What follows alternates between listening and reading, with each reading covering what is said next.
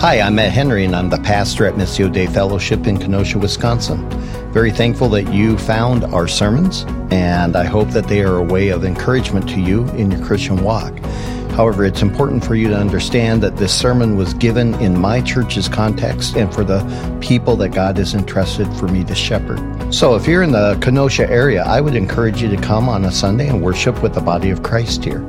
And if you're not in this area, these sermons are a great tool for supplementing your walk, but they are by no means a substitute for the local church. So you need to submit yourself to a faithful Bible teaching church and shepherd in your area. Thank you. Well, I'm going to ask if you wish to open up your Bibles to Genesis 3. Um, for those of you who are newer and maybe don't know your Bible well, if you look underneath your chair in front of you or somebody near you, uh, we have these, they're called Pew Bibles, and grab that, and it would be on page three. Now, we'll, it, it'll be a bit before we get to there as I introduce this whole thing, but uh, you can open to page three and, and you can see the passage which we are referencing. Remember also with the Bible, this little Bible, and by the way, if you don't have one and you, and you're using one of these, feel free to take it home with you and it, make it yours. Um, it's important that you have the Bible. So, uh, remember, it's divided into two major sections the Old Testament, the New Testament. Um, and when I say something's in the New Testament, remember that the page numbers start all over again. And so uh, you can find the book easily. I introduced this series last week and I basically made two points. And the very first point was that there is no fear of God in the hearts of the people. No fear of God in the hearts of people. Not just with those who might be called a non-Christian or those who are really, really bad. But the part that weighs upon my heart and is a burden is that within the visible church, and when I say visible church, I'm saying what, when you drive down the street, you see church buildings and you see people maybe coming and going from them. And on any given Sunday, people are gathering and they are professing or claiming, I am a Christian. And that would be what is the visible church. But you must understand that just because somebody claims that or you see them in a church does not make them a Christian.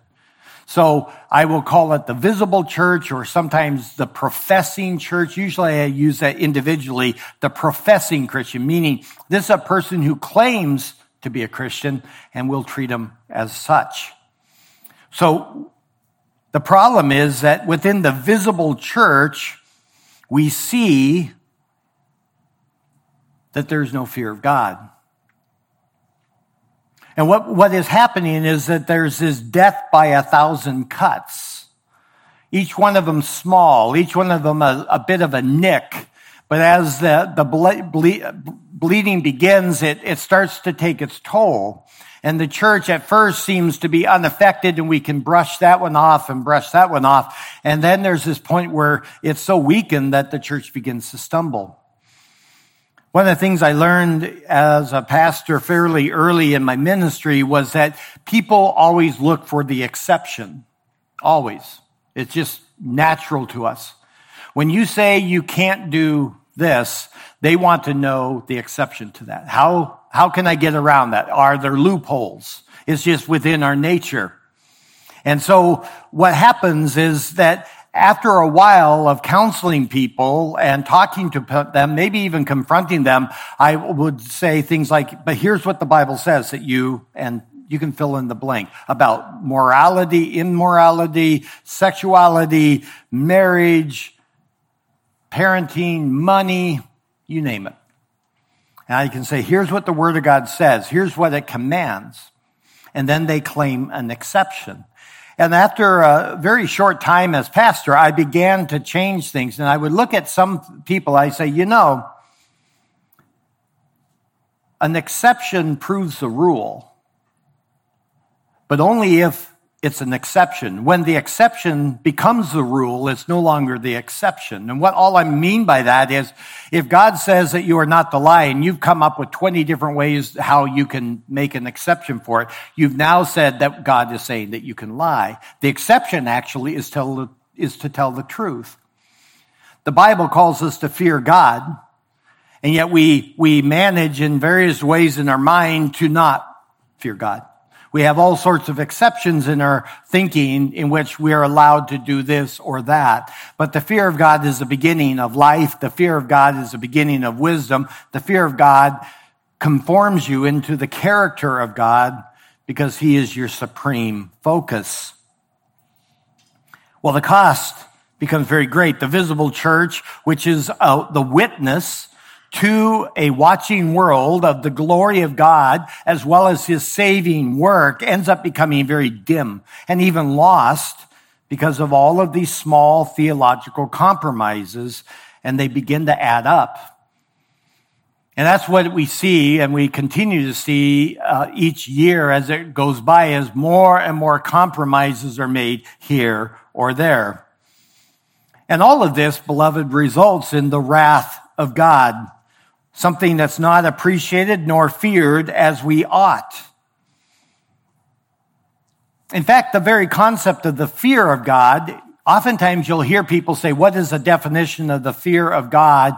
It is a, a reverence for his name. That's not what it means. It means fear. It literally means fear. In fact, in the New Testament, the fear of the Lord is where we get phobia from, phobos.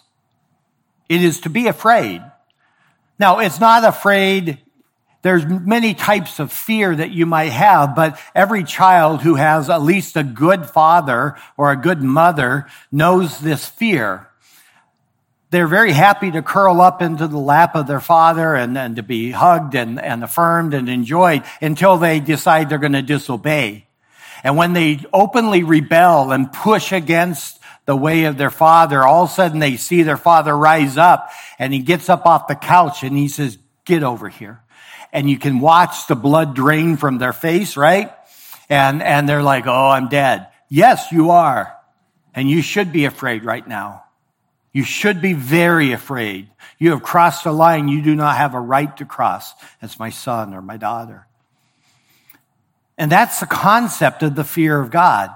There is a joy and a happiness when you're in his presence and you do right. But there is this also holy fear that you don't want to do what's wrong because you know the Lord is also faithful to discipline severely even his children.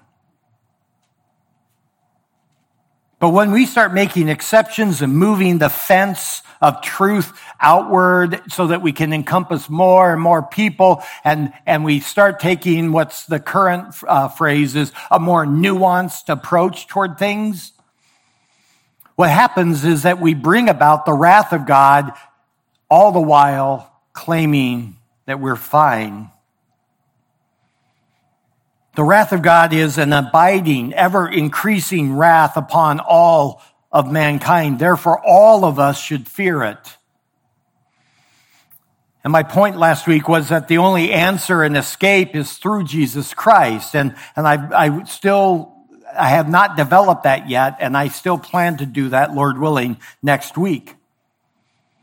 But the answer is always going to be escaping through Jesus Christ, God in flesh our substitute, that through his death, through his resurrection, uh, these two inseparable actions by our Lord, that they accomplish everything needed for life and godliness.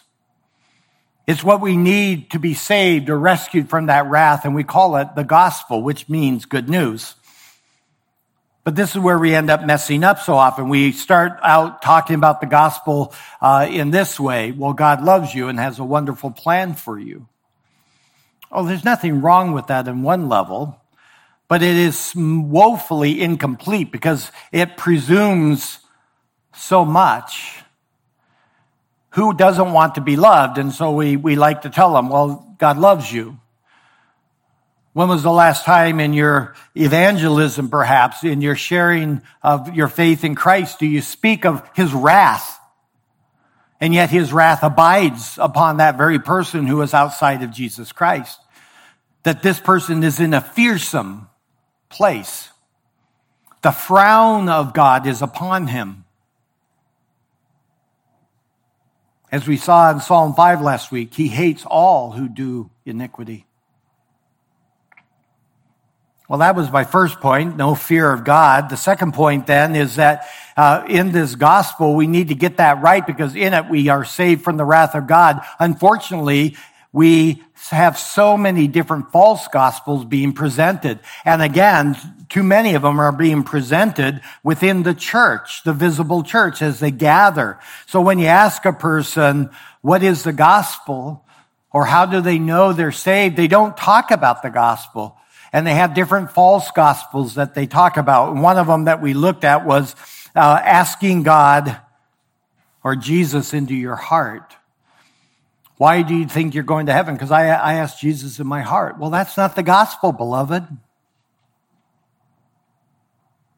Second one that we looked at was having believing in the grace of God. If you don't know, grace literally means unmerited favor, unearned favor of God. In other words, grace is something that is given to you in spite of you, not because of what you have done or promised to do. How many times have you heard people talk about they're in a fearsome place? They're about ready to die. And they say, God, if, if you'll save me, I will and then you fill in the blank. It's that kind of idea where, where we need your grace, but then we'll pay you back. No, grace requires that you just accept it for what it is, a gift. But we have a false gospel so often of grace plus some other things. Grace plus you got to get baptized. Grace plus you have to take the Lord's Supper X numbers a time. Grace plus church membership. Grace plus this or that. And then we talked also about the prosperity gospel and the gospel of social justice. Those were just examples, but if you weren't here last week, I encourage you to listen to it. It's on our website. It's on our app. It's on sermonaudio.com. Just search for our church and it'll be right there. But all of that was a, a introduction to a short series on God's wrath and his salvation. So what we're going to do today, by God's grace, is focus upon that doctrine of wrath itself. And the way I'm going to approach this is as, as like we're tracing a river. Because in my mind, when I think about the wrath of God, I see it as this raging, roaring river that's flowing and ever increasing. And I get that out of Romans 1.18 that we looked at last week, where it says God's wrath is flowing down from heaven against all ungodliness. When I was younger, back in LA, I had a friend invite me on a backpacking trip up into the high Sierras, and we were gone for five, uh, for five days hiking up in the high altitude. And we started our hike uh, and backpacking, so you know, at 9,000 feet, and we were never lower than 9,500 feet, except for that very first few steps. So we're at a high altitude, and one of the biggest and most difficult uh, passes you can do in the uh, Sierras was this one called Forester Pass, which was at 13,500 feet. If you've never been that high, there's just nothing to breathe. And, and you're carrying a 45 pound pack up these switchbacks, and, and at some point you stop carrying. You, you really rethinking this whole backpacking trip, but the problem is you're back there, so you have no choice. Let's finish this thing and you're climbing and climbing.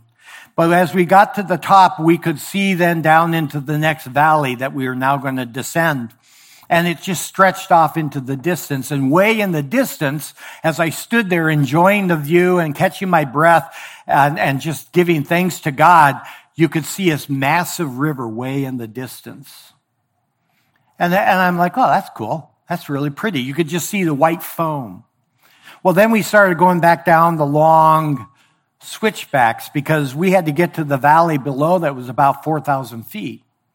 So as we're walking, we're, we're around snow because snow never ever goes away at that altitude.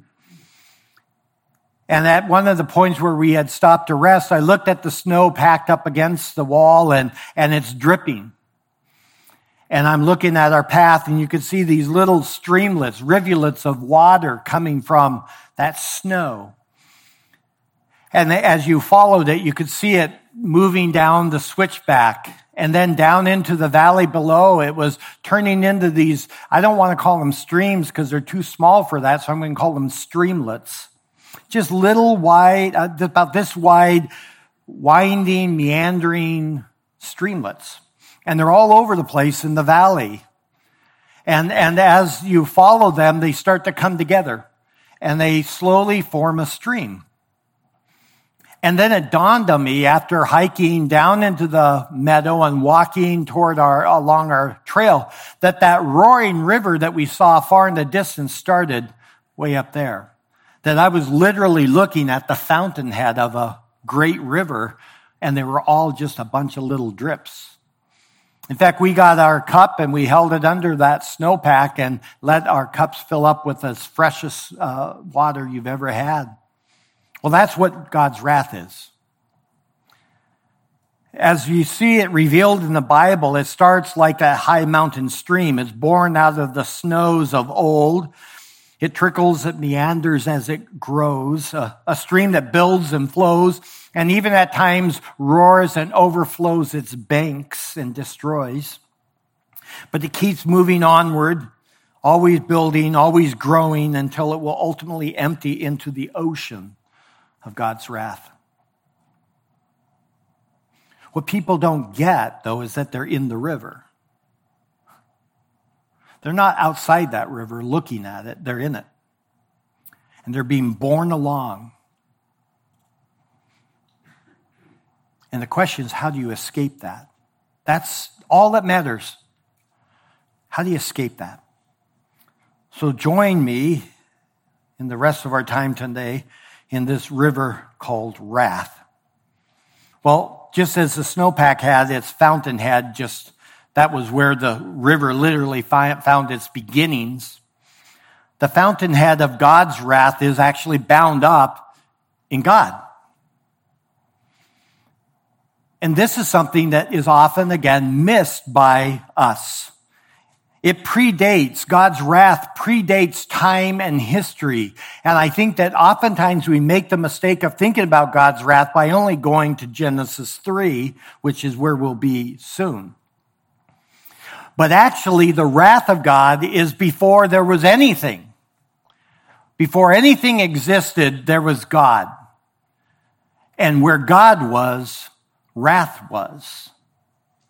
It's bound up, literally. The, the wrath of God is bound up in his person, in his essence. It is who and what he is. And again, how often do you think of God as wrath? You might think of him as having anger or showing wrath, but when was the last time you actually contemplated God as wrath? We, off, we love to contemplate him as, well, you know, God is love. But how often do you ever say, well, you know, God is wrath? That's kind of a bummer. Who wants to do that? But this is all bound up. Now, don't check out as I start doing a little theology with you, okay? This is bound up into a, a doctrine called the doctrine of divine simplicity. Curious, how many of you heard that? The doctrine of divine simplicity. If you listen to our podcast, you would.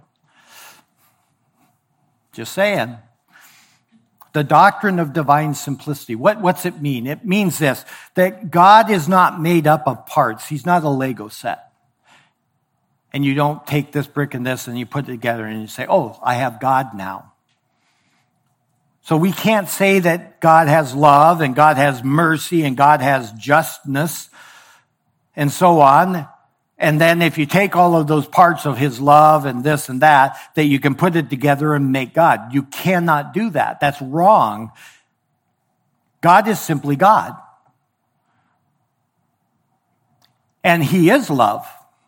But you can't look at God even if you could, right? You can't, if you're able to look at God, you're already creating an idol. But if you were able to look at God, you couldn't be able to say, oh, there's God and oh, right here is his love. No, it's just God. God is love. but God is wrath. God is holy. All of these things are God, simply who he is. So we see in the Bible that his name is jealous. In First John, that God is love, but it would be wrong to make him just one or just a few of those attributes. In fact, it would be blasphemous, but we do it all the time. God is wrath. And we know that because it says that he shows us his wrath. God, God's wrath came upon these people, meaning this is his being and he brought it upon these people. He brought that wrath and set it upon these people and destroyed them or whatever it might be. It's not outside of him. It's not that he became wrathful. God is wrathful. It is part of his essence. But you also want to remember that God, in his essence, his being, is triune. He is the Father, the Son, and the Spirit. And all sorts of error comes into that. Each person, the Father, the Son, and the Spirit, is fully and truly God. But listen, hear me. The Father is not the Son, and the Son is not the Spirit, and the Spirit is not the Father. The Father is the Father, the Son is the Son, and the Spirit is the Spirit. But there is one God. And so there is a key creed developed many centuries ago by the church called the Athanasian Creed that talks about the Trinity because they were dealing with some heresy at the time. Now just listen to this but hear it to understand it. I'm, I'm only going to read it in part. It says, the Father uncreated, the Son uncreated, and the Holy Spirit uncreated. The Father eternal, the Son eternal, the Holy Spirit eternal. Yet they are not three eternals, but one eternal. As also there are not three uncreated, nor three infinites, but one uncreated and one infinite. So likewise, the Father is Almighty, the Son Almighty, the Holy Spirit Almighty, and yet they are not three Almighties, they are one Almighty. You see what it's doing? We tend to break it in, and all of a sudden we have three gods, and they're all separate doing their own thing. There's one God. This is the doctrine of divine simplicity. And we can say the same thing about wrath. The Father is wrath. The Son is wrath. And the Spirit, wrath. But they are not three wraths, they are one wrath. My point in this is that God's very character, his essence, is pure infinite, eternal, holy wrath. And what God is in the business of doing is he is in the business of revealing himself to us, his creation. And the goal is that he is then that supreme point of glory in our lives if, as we begin to comprehend him. Why? Well, because he alone is worthy of that glory. We don't praise him because he needs it. We praise him because he alone is worthy of it. It belongs to him alone. And to fail to do so, to fail to honor and praise God is the great sin. This is what Romans 1:18 is talking about, about the wrath of God is revealed against all ungodliness. Why? Because God has made himself known to everyone in this room. And he's done it by his creation, the stars, the heavens, all of nature proclaims the power and the divine essence of God just by looking at the vastness of it. But that's one way. But the second way, Romans says, is that God has made himself known in your heart. And so therefore it says, Therefore, no one is without excuse. No man, no woman can say, I didn't know, because he will show you that you knew on that day. But he will also show you in absolute perfection that you actively pushed it away and suppressed it. And then what he will do on that day is he will reveal to you his wrath. And that will be yours for eternity. So the true fountainhead of understanding God's wrath is just simply God. It's part of his being. And like all things about God, it therefore is good. It's right. Whether you or I agree with it has no bearing on it. God is a God of wrath and therefore it's good. As creator of all things, he is the one who establishes what is and what is not. You had no say in your birth and you will have no say in your death. It is God who holds your life in his hands. A wise man or woman embraces this gladly. So that's the fountainhead, but then from where does that flow? Well, it flows in Genesis chapter 3. The beginning then of the river known as wrath is what we call the fall, the fall of mankind.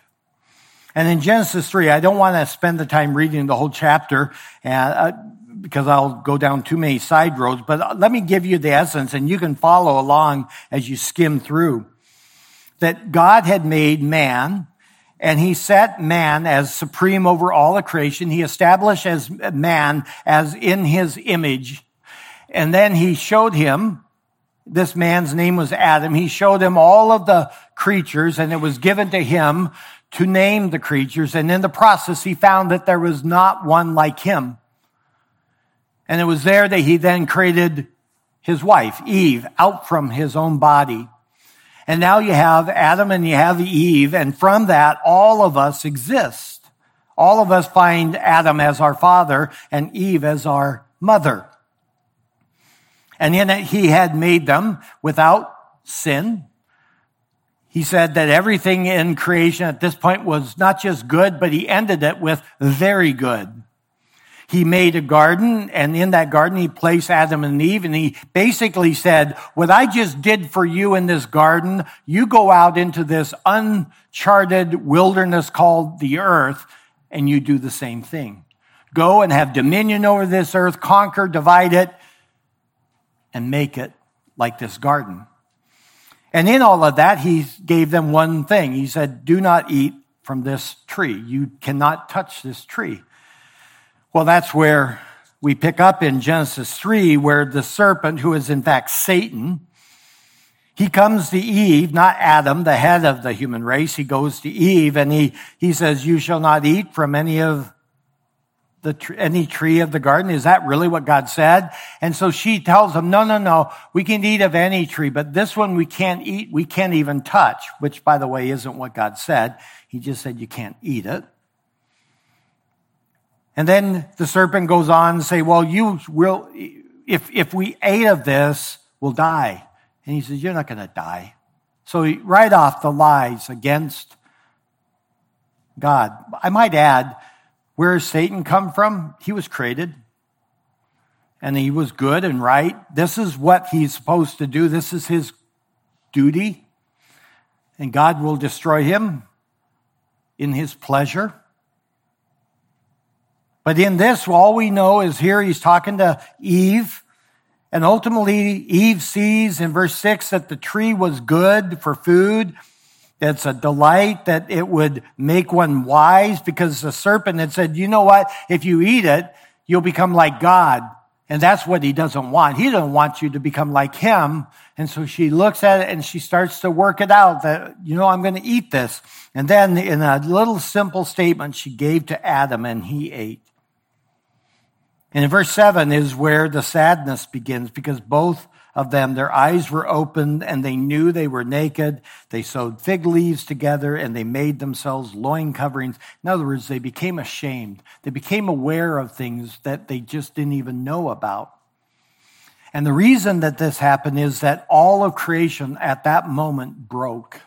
It just took it and it twisted and became warped.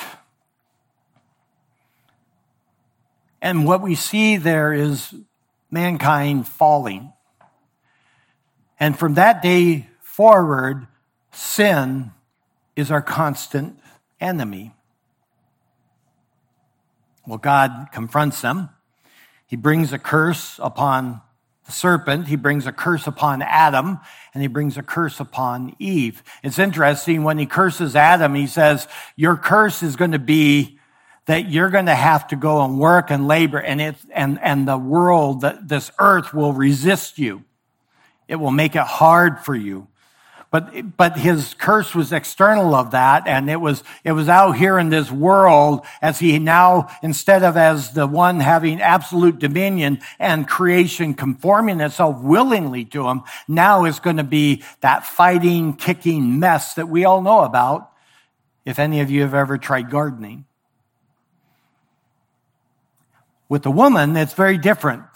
The curse is focused within the household. For the woman, she now will bear children. She was going to bear children anyhow, but now she's going to bear children and it'll be difficult. It will be painful. And second, she's going to have a desire to rule over her husband. She wants to be the head. She wants to be boss and the husband will rule over her. Hence marriage counseling. It's just the age old thing. And all, when you see it, all you're seeing is the curse. And it still goes every day, all day for all of us. So everything's good. There was a time that we can but wonder about, for it's really and truly impossible to, to think about God having created something and then declaring it was all good and it was devoid of this fallenness that we call life. You can take in your day the most peaceful day that was filled with the greatest amount of delight and rest. That happy place maybe you go to in your mind where activities were never boring or tiring, where your senses, senses were maybe sharpened to such a degree that every smell, sight, touch, or taste brought great satisfaction, great joy. I hope you've all experienced maybe a little moment of that at some point. And then understand that whatever that moment was, even if it was a day or a year or maybe just a few minutes, it is only a cold, dreary lie compared to what it was like before sin. Before that entered the world, you and I don't even know how to function without sin. Everything we do anticipates sin. We're always dealing with the fact that everything around us, including us, is in a state of decay. We all like to talk about what we are and who we are, but we all don't ever talk about what we really think about, do we? When it's really quiet and you let your mind go, have you never been shocked at how easily it went wherever there is?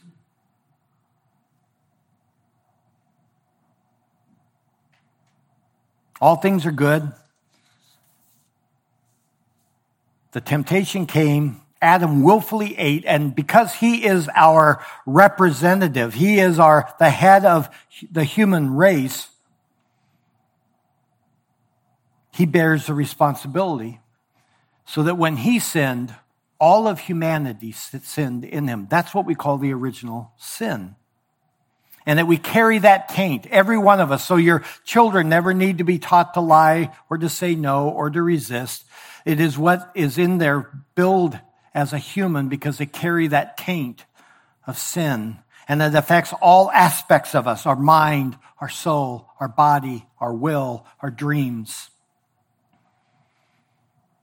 And so all of humanity has followed its father's footsteps. That's why you're where you are at because of Adam. And it was on that day that the drips began. It's on that day that the drips started to go and form those little tiny rivulets that didn't seem so great, didn't seem so big. It was, it was not as same, but wasn't so bad. But they began that inexorable move downward. Well, those streams then become a river. Given time, that's what happens. So by chapter four, we have our first murder. We're in chapter three. Chapter four of Genesis, murder. By chapter six, if, you're, if you have your Bible open, just look over to Genesis 6, verse 5. The most comprehensive statement about the state of mankind. It says, then the Lord saw that the wickedness of man, now many, many years have passed and, and the earth is filling up with humanity because we're still called to obey, to be fruitful and multiply. And it says that the Lord saw that the wickedness of man was great on the earth. So that's the extensiveness and that every intent of the thoughts of his heart, the individual, was only evil continually. And I won't uh, take the time to break that all the way down, but understand what the intent of the heart is. The intent of the heart is that which is before it becomes a thought, which is impossible because the moment you try to think of an intent, it now is not an intent anymore. It's now a thought. It's, it's the fountainhead of what thoughts are and where they come from. And he says that the intent, that flowing spring of what's in your mind, it is only, not somewhat, only evil continually. That's that dripping. And it's not just external from you. It's in your own heart, which is why you can't get away from it. And you can whip your back, you can starve your body, you can do everything and anything. You can make bargains and you can so work yourself to death, literally, trying to get rid of it. There's this idea of what I call evangelical monasticism. Kim and I, and it's my fault, not hers, um, began to flirt with that for a while. Not that it was called that. It was the whole homesteading movement where you sit and you start to think, you know what we need? Because we're living in the hood in LA. So, you know, you start thinking, I can't stand this place. And so you start thinking about what you need. And what you need is you need some acreage. And you need to just get away and you need a cow and some chickens, maybe a pig, blah, blah, blah. And I mean, we had it all. And I subscribed to this little magazine called The Quiet uh, spirit or gentle spirit. That was what it was called. And it was some lady who did this in, in Washington. Her husband was a, a, a programmer and they were Christians and, and he worked for Microsoft and they had their little land and they had like a bajillion children. And I was interested because they taught you how to cook for, for one month for 14 people on $90. I'm like, I want that. So I subscribed to the magazine purely to learn how we could feed our family of five them for three months. And we did it, and it worked well. But she, she would ramble on about her various things, and I didn't really care about those things, but it became attractive. Like, you know, if we could just get away from everything, we'd be so much better off. And I contemplated, but as I was doing, I was growing as a Christian in my knowledge of the word in, in, in seminary. And also that struck me, I'm, all I'm doing is pursuing a monastic life. I'm trying to get away from all of these external things so that I can be holy. The problem is the, the, the sin is not, the problem sin that I'm dealing with is not outside of me. It's where? It's in my heart. If you know anything about the monastic movement of old, back in the, around the 300s, some of these monks would literally live on these pinnacles of rocks and they have a little stone hut up there and they would have a long rope and a bucket that they would uh, lower down and the people, somebody would bring them some basic food and they'd raise it back up and they lived there and they were attempting to become very holy and deny themselves and get in tune with God. And it looked really great. But what happened was that other monks would be on the other pinnacles and what they began to do to pass the time is hurl insults at each other. Because the real problem is not outside you, it's always inside you. So you can go and buy a cow and get some acreage. I, I, I don't care. Just don't think it's going to be better. the curse follows you, and the curse is in you. And as a result, the stream starts to get bigger and bigger. And so all these different streams are flowing from that first great sin, and they go downward. So in chapter six, now he looks upon all of the earth and he says, all of it is fallen and broken. So what does he do? His wrath overflows its banks and he wipes out humanity with the exception of Noah's family in the flood. You want to think about that? Notice verse six, uh, verse seven. He says, I will blot out man whom I have created. Think about how casual that statement is and also how massive that statement. I'm going to blot him out. In verse 13, the end of all flesh has come before me. In verse 17, I, even I am bringing the flood of water upon the earth. For what purpose? To destroy all flesh, in which is the breath of life from under heaven. Everything that is on the earth shall perish. The wrath of God in the river. You can go into Exodus, don't, but just, you could go into Exodus and you can read about the, what's called the Exodus event you see where God wipes out all of the firstborn in Egypt. They just all died in that one night. They went to bed and they didn't get up.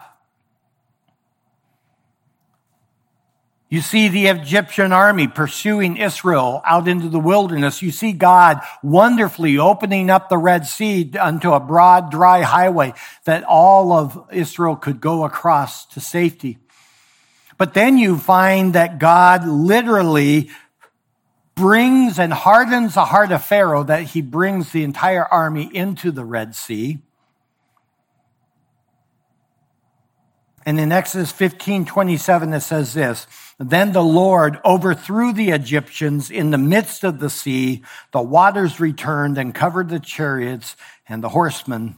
Not even one of them remained. Imagine Pharaoh going off into a battle with all of his mighty chariots and he returns alone. They're gone. God's wrath just swallows them. You have in Numbers Israel out in the wilderness and they're complaining that they're not getting enough meat. All they had was this stupid manna from heaven that God provided miraculously every single day so that they could be fed. And so in Numbers 11, God basically says this. He says, You want meat? I'll give you meat. I'll give you so much meat that you will hate it. I will give you so much meat, not for one day, not for a few days. I will give it to you for a whole month until it comes out of your nostrils and you want to vomit. You want meat? And then he did that. And the, the line in the Bible is great. He says, and while the meat was still stuck between their teeth, he struck them with the great plague. God loves you and has a wonderful plan for you. Or, God is angry, and you need to flee from that wrath through Jesus Christ. Go and look at the story of Sodom and Gomorrah if you want. Great sexual perversity of every type. Evil abounds. So great was the evil that when Abraham is trying to prevent the destruction of Sodom and Gomorrah, two cities, he's saying, well, what if there's a hundred righteous men in the city? Would you still destroy it? And, and God says, I will not destroy it. He's like, okay, well, what if there's 75? No, I won't. What about 50? I won't. Okay, be patient with me, but what about 25? I won't. 20? I won't. 10? I won't. Not even 10 righteous men in the cities. And God's wrath came to an end. I mean, his patience came to an end and he said, I will destroy him. And he did. And we still can't find that place burning sulfur hurled from heaven to earth. Smoke from these cities rose up like the smoke from a furnace, and it says they were no more. In other words, beloved, when God shows his wrath, people disappear. Just go away. It keeps doing this all the way through the Old Testament. Time and again, people, cities, nations find that as powerful as they think they might be in the eyes of all others, when God's wrath comes, they become a puff of smoke They're trapped by their hair in a tree and then easily killed. The earth opens up and swallows them, and they are no more. A seemingly random shot of an arrow pierces some tiny spot in their armor, and they die. Or a siege becomes so horrible that the people resort to cannibalism until finally the walls give way and they themselves are destroyed by the enemy. The wrath of God. And all of these many streams, big and little, of God's wrath continues throughout history, moving and merging into an ever growing river. And in all of that, God, the wrathful God, says, Turn from your evil ways and find refuge in me. And you say, that doesn't make sense.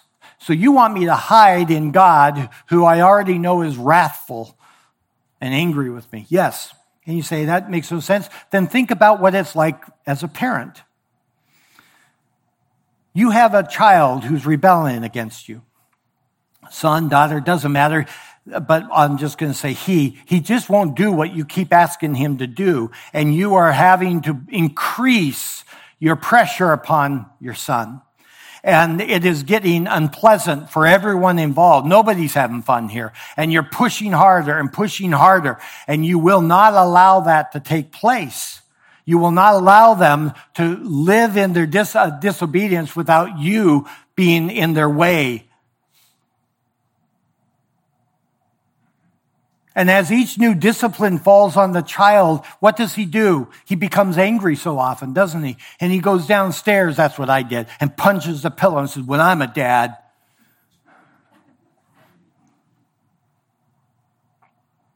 and they fight and they look for ways around it and they lie to you and they resist you. They're fools. And as they do, your anger grows more and it ought. This is sin in my house. I cannot turn away from it.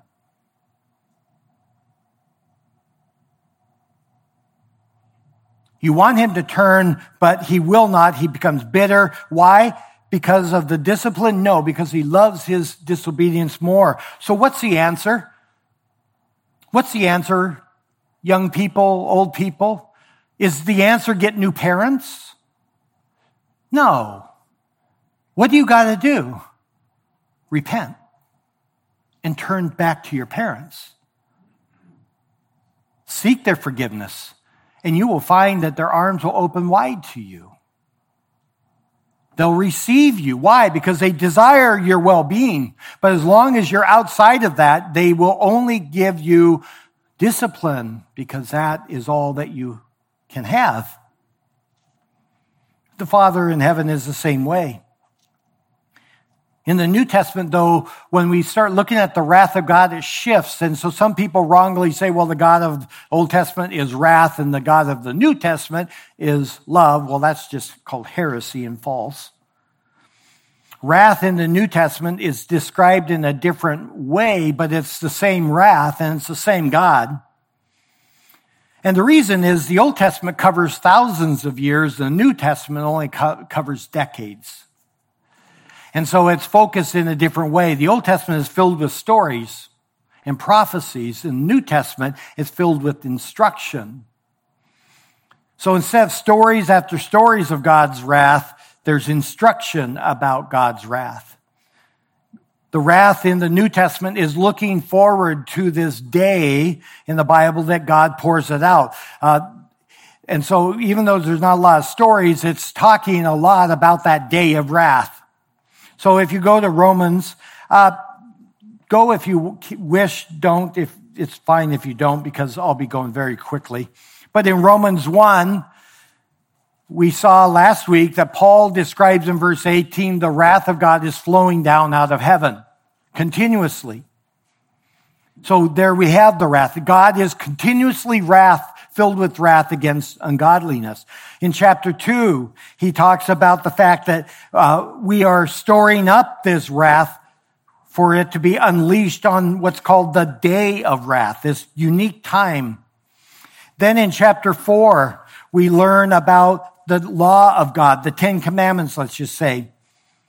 And we find out that, oh, if we just keep his Ten Commandments, we'll be okay. And Paul, the apostle says, no, you won't. When you try to just keep the law and that's how you're going to be right with God, all you do is build more wrath for yourself because you can't keep them.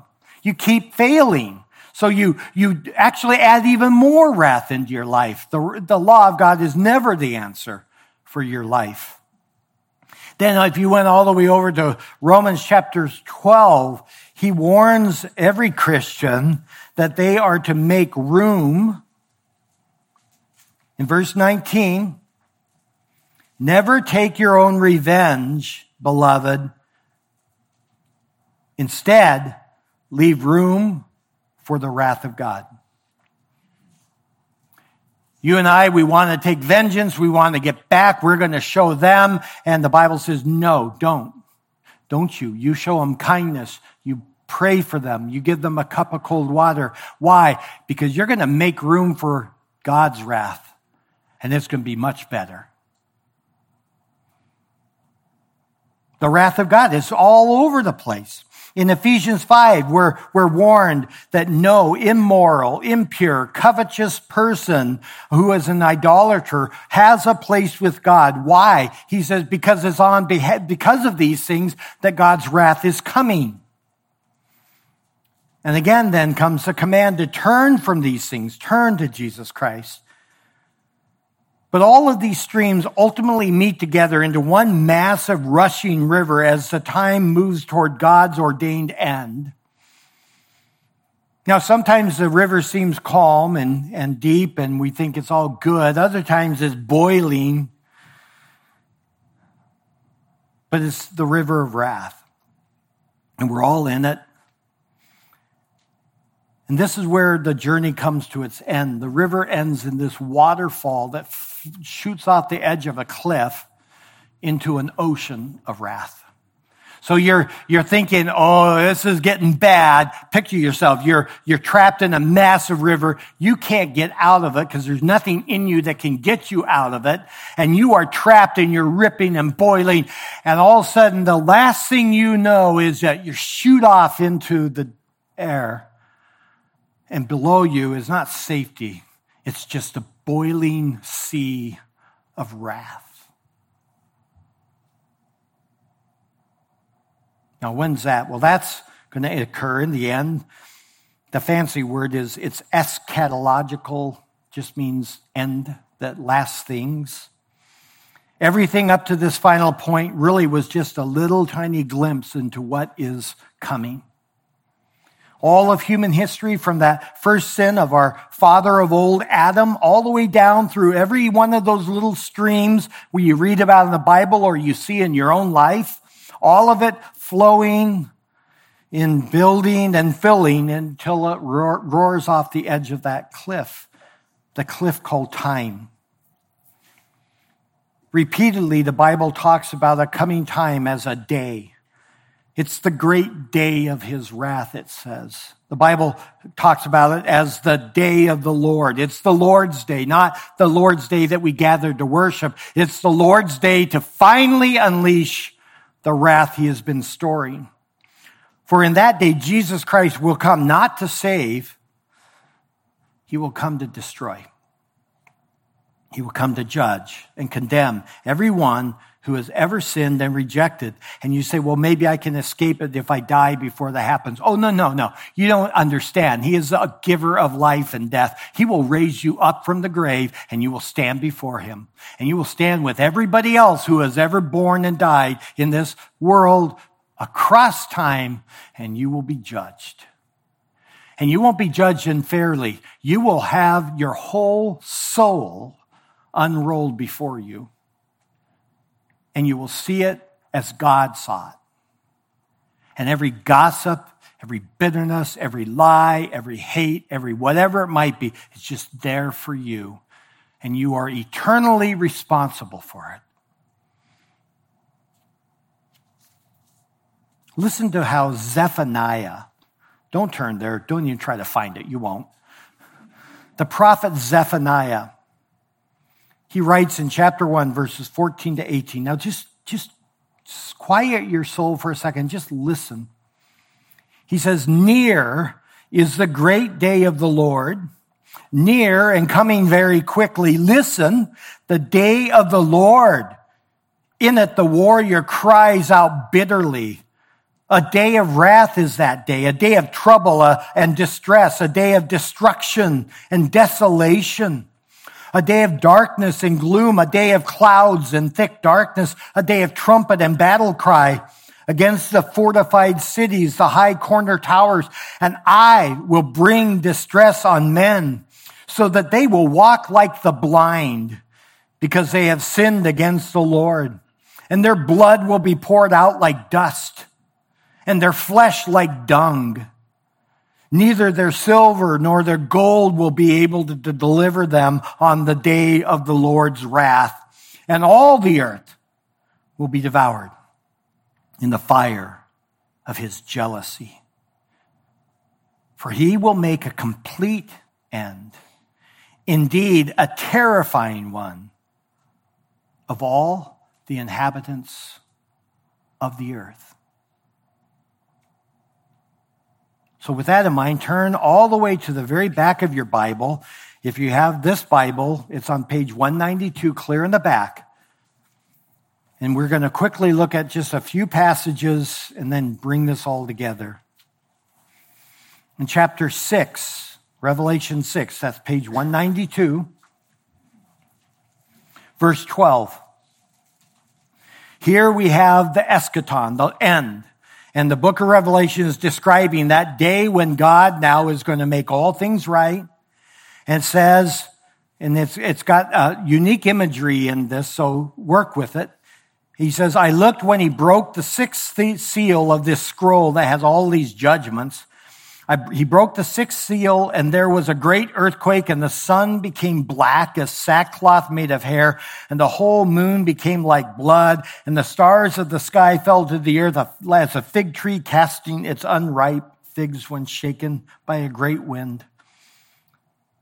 And the sky was split apart like a scroll when it's rolled up and every mountain and island were moved out of their places. And the kings of the earth, the great men, the commanders of the, and the rich and the strong, and every slave and free man, they hid themselves in the caves and among the rocks of the mountains. And they said to the mountains and to the rocks, fall on us.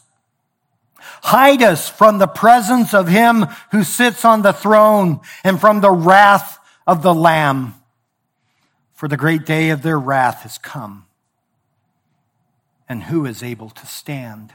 Do you think you will stand? Do you honestly think you're going to stand? Go to chapter 12. Just turn over a few pages to chapter 12, verse 12.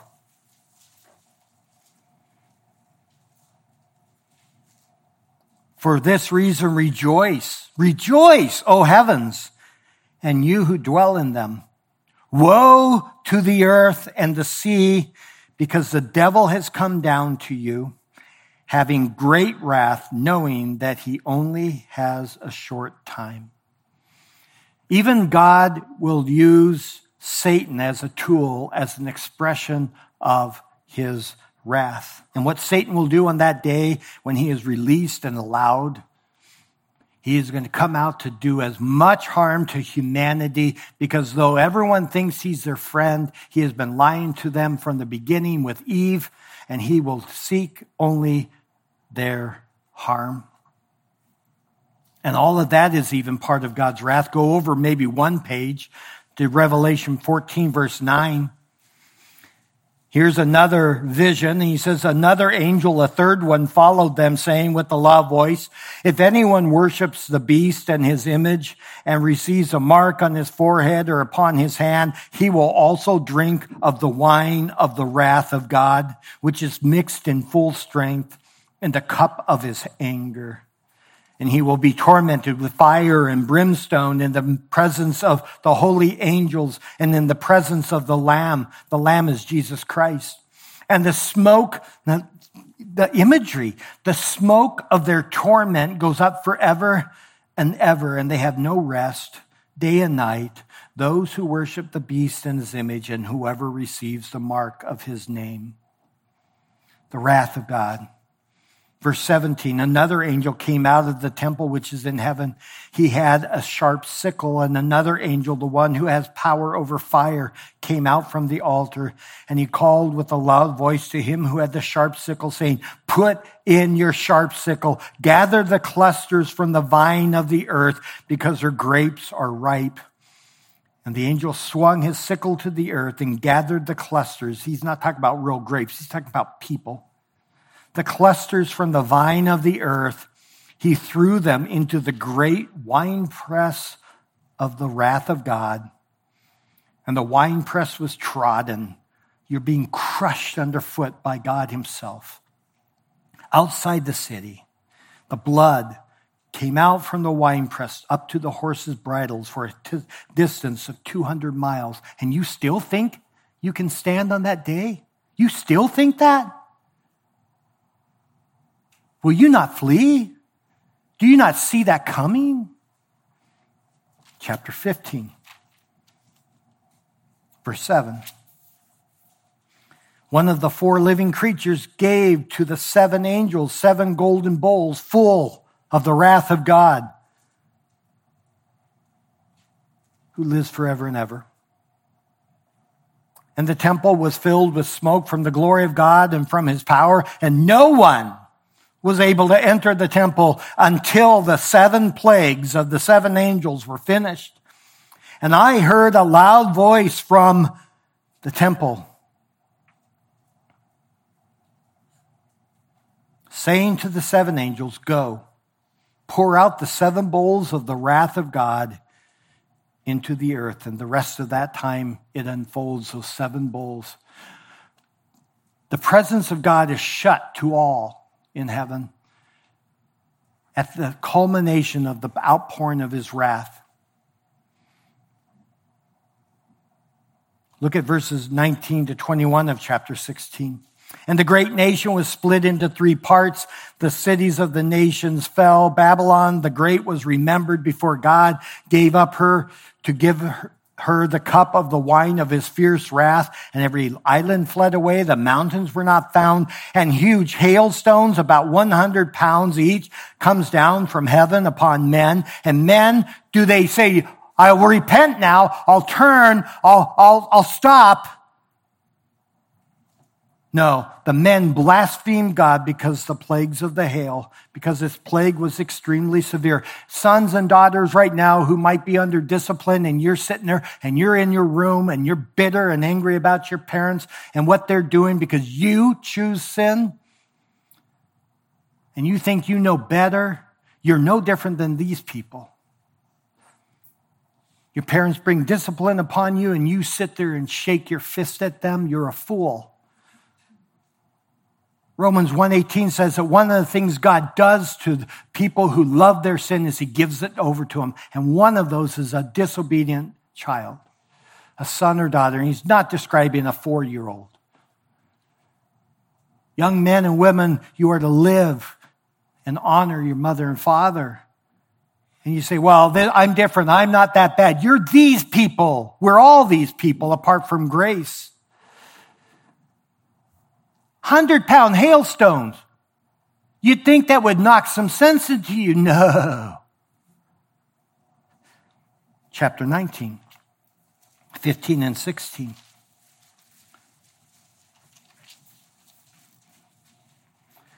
And from his mouth, this is Jesus himself, from his mouth comes a sharp sword so that with it he might smite the nations. He will rule them with a rod of iron. He treads the winepress of the fierce wrath of God, the Almighty. And on his robes and on his thigh, he has a name written King of Kings and the Lord of Lords. Who will stand on that great day of wrath? Beloved, the, the wrath of God must be satisfied. There is no option. It must be satisfied. It is essential to his being. It is him. The holiness and purity of God demands that justice be served. No one will be able to hide. All things will be brought out from his searching gaze. It is a burning holy light of God. It will be revealed on that great day and you shall suffer the consequences. The Bible says he's a consuming fire. But this river, this river of wrath that's heading toward that cliff, there's a fork.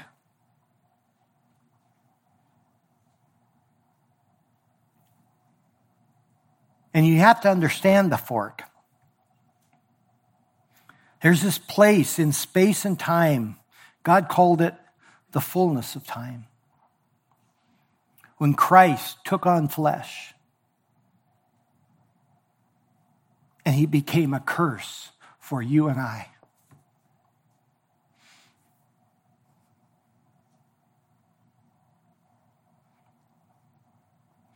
It's this fork in the road where God poured his wrath out on his son.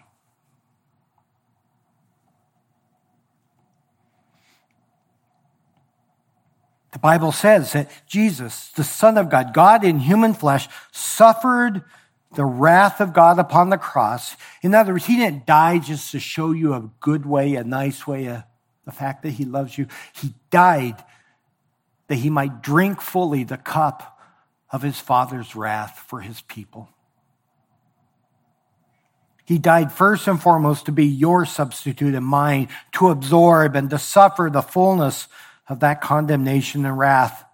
And this eternal, infinite condemnation, which is wrath, is so great, so intense, that the night before he was to die, which was his purpose, He's in the garden and he's groaning, it says. He's groaning in pain. He prays. So the Matthew in his gospel records that his soul was so grieved to the point of death. In fact, sweat was pouring off of him. It says like great drops of blood. Why? Because he, the perfect one, the sinless one, the only one in all of humanity who was actually innocent would become an object of his father's wrath. So three times in Matthew in that passage, he prays to the effect of this. My father, if possible, let this cup of wrath pass from me. But if it cannot pass without me drinking it, then your will be done. And it was on that cross that he drained the cup. And he cried out on that great moment some level of pain that you and I will never comprehend. My God, my God, why have you forsaken me?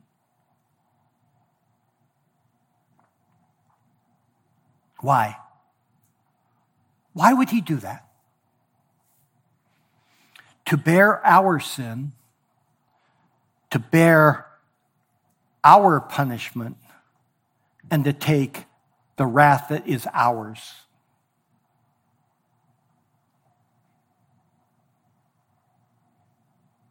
To what end? To what end? So that you and I might be able to read Romans 8 1 and say, Yes. There is therefore now, now, no condemnation, no wrath for those who are in Christ Jesus. Those who place their hope in Christ alone. The, the wrath of God is gone. It's just gone. It's swallowed. In whole by Jesus, you will never drink even a drip of his wrath. You might get spanked to the inch of your life. In fact, he might even take you your life, but he will never give you his wrath. Each of you here, this is the reality of Jesus Christ. You are either in the river of his wrath or you're in Christ. That's it. You got no other options. To be rescued from the wrath which you justly deserve is accomplished only by coming to Jesus. So there's that old hymn, Rock of Ages, and it says it well. It says, Nothing in my hands I bring, Simply to thy cross I cling, Naked, come to thee for dress. Helpless, look to thee for grace. Foul, I fly, or I to the fountain fly. Wash me, Savior, or I die. You do not buy into the false gospels. You do not come and let him come into your life and do what he wants and oh, this is going to be great. You don't come and say, okay, let's work it. You give me this and I'll do this for you. You don't make bargains with him. You don't come and say, You make my life healthy, wealthy, and happy, and I'll follow you. You come as what you are a filthy, wrath heading sinner to the only one who can save you, and he will save you. You don't add Jesus to your life. You add you come to Jesus so that he might become your life you don't, you come empty of all but sin. And in doing so, you come to the only one who not only can, but will receive you and take from you the wrath that is to come. Lord willing, next week, what we will do then is talk about then that great salvation. If this is his great wrath, what is the salvation? And I'll try to unpack that in the short time I have, and we might have greater hope. Let's pray. Father, only you know the hearts of each of us. Only you know the inner workings of every one of us. You know our way. You know our paths. You know what we are plotting even as we sit here. I pray, Father, that you, through the power of the Spirit, that you would take hearts and, and convert them. Let them realize that truly salvation is bound up in Jesus Christ, that he is their wrath drinker, that they might this day turn, that they might put away all of the ways that they bargained with you, but that instead they would just find that it is you that they need and that is enough no matter what else comes. I pray that that would be upon all of us, that even as we go home today, as we spend time with friends or family, that we would consider that if we are in Jesus Christ, we are most happy. Let us find that our joy and encourage one another. Let us be bold to tell others that we know who are heading toward that cliff of eternity of the God who saves. In your Son's name, amen.